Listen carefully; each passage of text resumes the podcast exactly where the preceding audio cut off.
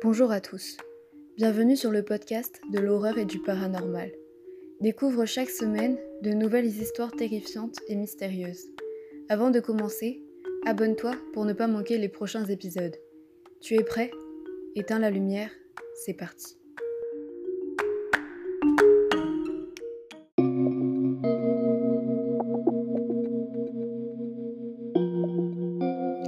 Picaboo. Je m'ennuyais assez souvent quand j'étais à la maison. Je ne savais pas quoi faire et j'avais très peu d'amis, que je ne pouvais d'ailleurs pas inviter chez moi pour une longue période. Du coup, lorsque j'ai vu cette publicité, j'ai cru halluciner. Une poupée. C'était une poupée assez banale en soi, quand je l'ai vue la première fois à la télévision. Cependant, elle était capable de jouer à cache-cache avec nous quand on l'a programmée pour ça. Si j'avais cette poupée, j'étais sûre que je ne m'ennuierais plus jamais toute seule chez moi, étant donné que j'aurais une amie pour me tenir compagnie. J'en informa ma mère, qui me dit qu'elle m'en achèterait une pour mon anniversaire, qui arriverait dans pas moins de deux mois, et vu qu'on était au début des vacances d'été, ça allait être facile d'attendre.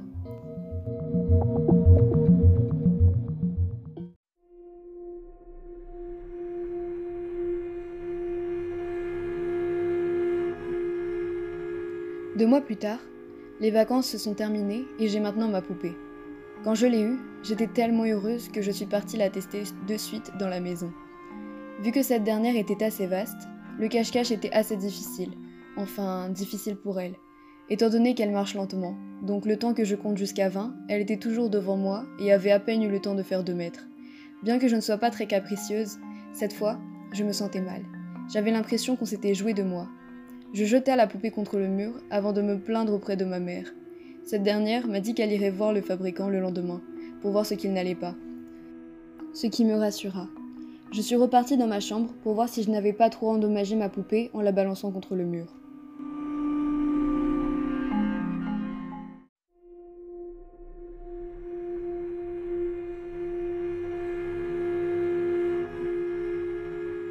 La poupée était assise sur mon lit, et à moins que quelqu'un l'ait déplacée pour moi, elle n'avait rien à faire ici. Le problème, c'est qu'il n'y avait personne d'autre que ma mère et moi dans cette maison. Au final, je n'y ai pas réellement prêté attention et j'ai fini par aller dans le salon. Quelques heures plus tard, je suis retournée dans ma chambre pour voir si la poupée avait bougé. Et il s'avère qu'elle n'était même plus dans ma chambre. Je la chercha partout dans la maison avant de la retrouver dans la chambre de ma mère, qui me gronda en me disant de ne pas laisser mes jouets traîner partout. Cette fois, j'en avais assez de cette foutue poupée. Je l'ai donc mise dans mon coffre à jouets en le verrouillant à double tour. Je me suis dit que je la libérerais sûrement le lendemain. Je suis finalement partie me coucher aux environs de 22 heures, étant donné que demain, c'est la rentrée.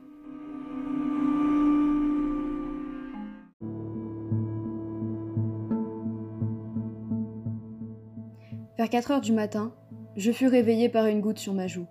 C'était quelque chose de gluant, et son odeur était désagréable. Ça sentait la mort. C'était du sang, du sang humain. Je sortis brusquement de mon lit avant de voir écrit sur le miroir de ma chambre ces mots Play with us.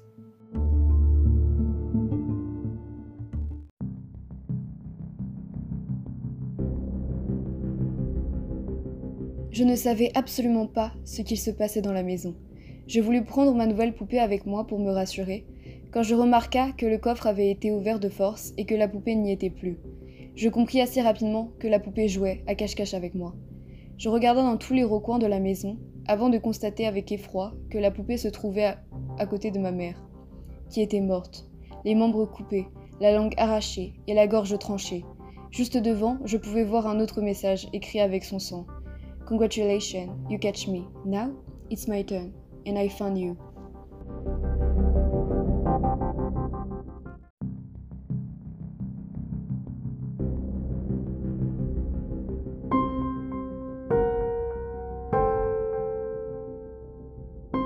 Je me suis mise à pleurer avant de me précipiter jusqu'à ma chambre, où je me sentais le plus en sécurité. J'ai verrouillé la porte à clé et ai pensé à plusieurs possibilités de cachette. Sous le lit, c'était trop basique. Dans mon coffre à jouets, j'aurais voulu, mais il ne ferme plus. Il ne me restait plus que le placard. Je me rua vers ce dernier avant de m'enfermer à l'intérieur. Je pria de toutes mes forces pour que la poupée ne me trouve pas.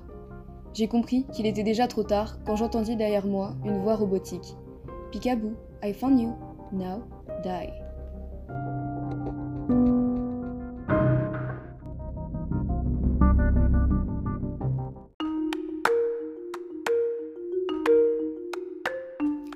Merci d'avoir écouté cette histoire. Rendez-vous samedi prochain pour une autre creepypasta, tout aussi effrayante et mystérieuse.